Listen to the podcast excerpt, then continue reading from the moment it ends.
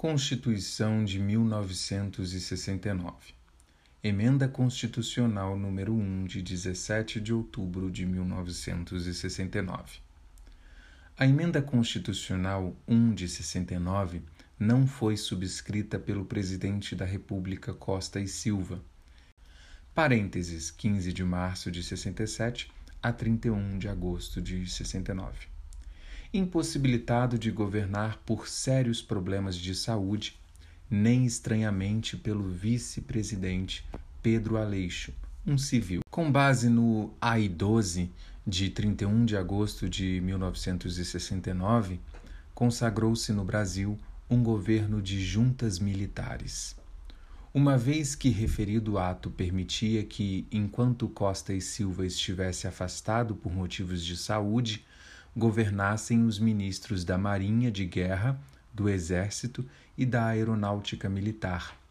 Nesse sentido, e com um suposto fundamento, é que a Emenda Constitucional 1 de 69 foi baixada pelos militares, já que o Congresso Nacional estava fechado.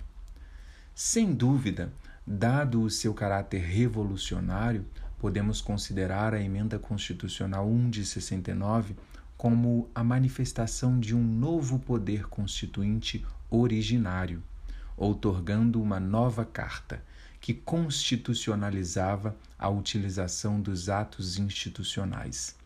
Nos termos de seu artigo 182, manteve em vigor o AI-5 e todos os demais atos baixados. O mandato do presidente foi aumentado para cinco anos, continuando a eleição a ser indireta. Durante o governo do general Emílio Medici, de 30 de 10 de 1969 a 15 de 3 de 1974, o país experimentou o denominado milagre econômico, que trouxe uma pequena ilusão de pontos positivos ao novo regime, extremamente duro e autoritário, deixe-se bem claro. Logo em seguida, do ponto de vista econômico, o governo de Ernesto Geisel, de 15 de março de 74 a 15 de março de 79, foi marcado por forte inflação e grave crise econômica, sobretudo em razão do petróleo. O governo perdia força e temia a oposição especialmente após a derrota nas eleições legislativas de novembro de 1974.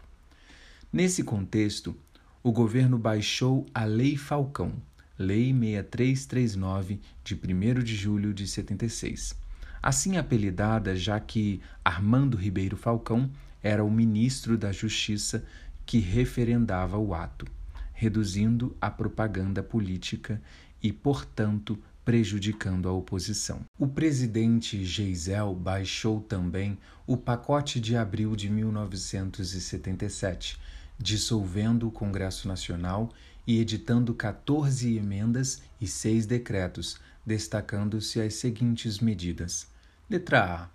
Redução do quórum para aprovação de emenda constitucional de dois terços para a maioria absoluta, flexibilizando assim a teórica rigidez constitucional. Letra B. Estabelecimento da avocatória, conforme previsto no artigo 119, inciso 1, a linha O da Emenda Constitucional 1 de 69, introduzido pela Emenda Constitucional 7 de 77.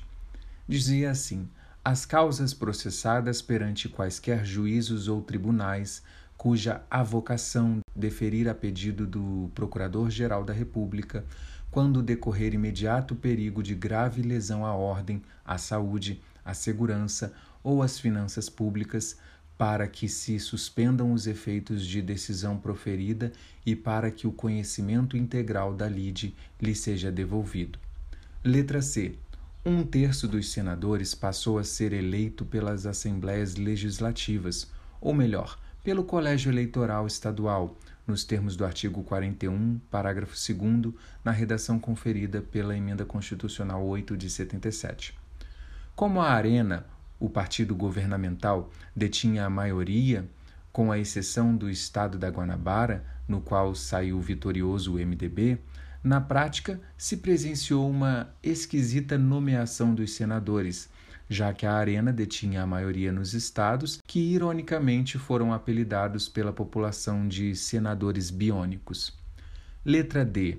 Aumento do mandato do presidente da República de 5, emenda constitucional 1 de 69, para 6 anos, emenda constitucional 8 de 77. Letra E manutenção da regra da proporcionalidade para a eleição de deputados, o que beneficiava os estados menores, nos quais supostamente o governo teria maior controle. Em seguida, tivemos o pacote de junho de 1978, destacando-se, letra A, a revogação total do AI-5. Letra B, a suspensão das medidas que, com base no AI-5, caçaram direitos políticos. Letra C. A previsão de impossibilidade de suspensão do Congresso Nacional pelo Presidente da República, eliminando assim alguns poderes presidenciais. Era o início de um processo de redemocratização, que viria a ganhar força durante a presidência de João Figueiredo, de 15 de março de 79 a 15 de março de 85 mandato de seis anos, conforme a emenda 8 de 77, que por sua vez teve a missão de pôr fim ao governo militar. Lei da Anistia, Lei 6683, de 28 de agosto de 79.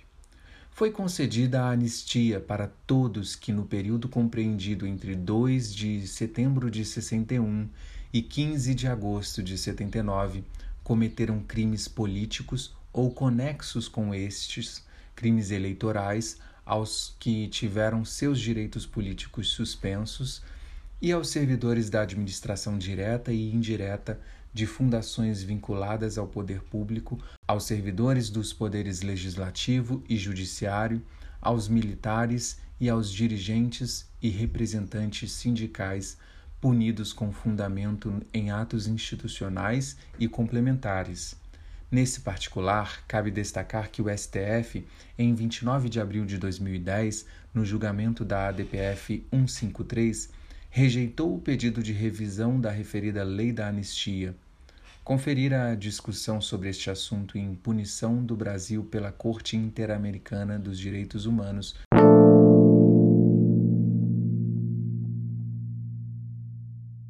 Reforma partidária.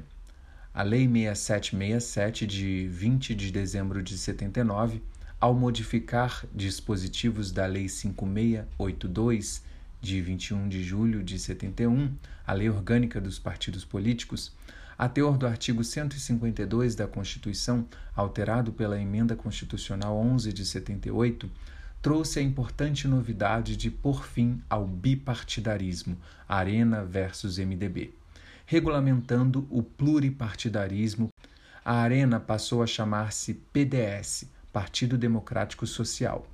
E do MDB estabeleceram-se cinco partidos novos: PMDB, PP, PT, PDT e PTB. Emenda Constitucional 15 de 21 de 11 de 1980. Eleições diretas em âmbito estadual. Em 1982, tivemos importante marco histórico, qual seja a eleição direta para governadores de estado em razão da alteração trazida pela emenda 15 de 1980. O PDS ganhou em 12 estados, o PMDB em 10 e o PDT em 1.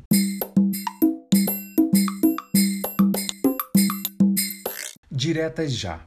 Em 18 de abril de 1983, o então deputado federal Dante de Oliveira apresentou a PEC 5 de 83, propondo eleição direta para presidente e vice-presidente da República.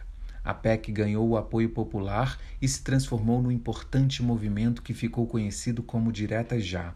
Apesar da pressão da sociedade civil, em 25 de abril de 84, a denominada PEC Dante de Oliveira foi rejeitada. Diante dessa situação, o Colégio Eleitoral acabou elegendo, em 15 de janeiro de 85, embora pelo voto indireto, pela primeira vez após mais de 20 anos de ditadura militar, um civil. o que caracterizou o fim do regime militar. Tancredo Neves, mineiro de São João del Rei, que prometeu estabelecer a nova república democrática e social. Sua posse estava marcado para 15 de fevereiro de 85, mas Tancredo Neves adoeceu gravemente na véspera, não tomou posse e veio a falecer para a tristeza e comoção do país no dia 21 de abril de 85. José Ribamar Ferreira de Araújo Costa, José Sarney, entre parênteses 15 de março de 85 a 15 de março de 1990, o vice-presidente assumiu a presidência com importante peculiaridade. Era o primeiro governo civil após o movimento de 1964. Embora não tenha tomado posse em razão de sua enfermidade, a Lei 7465 de 86 incluiu o nome de Tancredo Neves na galeria dos que foram ungidos pela nação brasileira para a Suprema Magistratura, ou seja, na galeria dos ex-presidentes da República.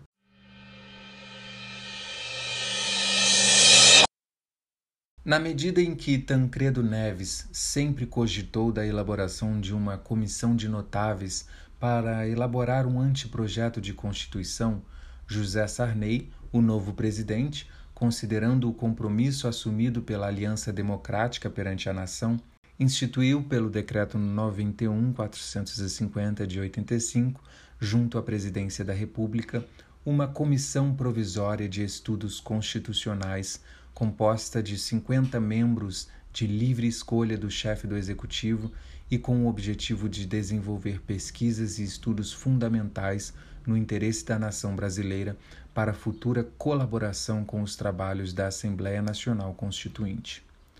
Essa comissão, conhecida por Comissão Afonso Arinos, nome de seu presidente, entregou um anteprojeto de Constituição em 18 de setembro de 1986 que foi publicado no Diário Oficial da União em 26 de setembro de 86, com 436 páginas no corpo e 32 nas disposições gerais e transitórias. O texto final, elaborado pela Comissão Afonso Arinos, todavia foi rejeitado por José Sarney, tendo em vista, entre outras razões, ter optado pelo sistema parlamentarista, o que diminuiria os poderes do presidente.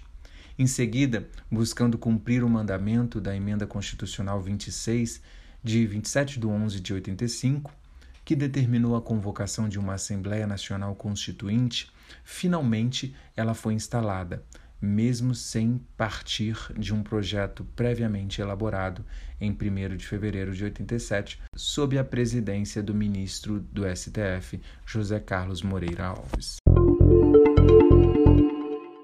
Como anota Barroso, além das dificuldades naturais advindas da heterogeneidade das visões políticas, também a metodologia de trabalho utilizada contribuiu para as deficiências do texto final.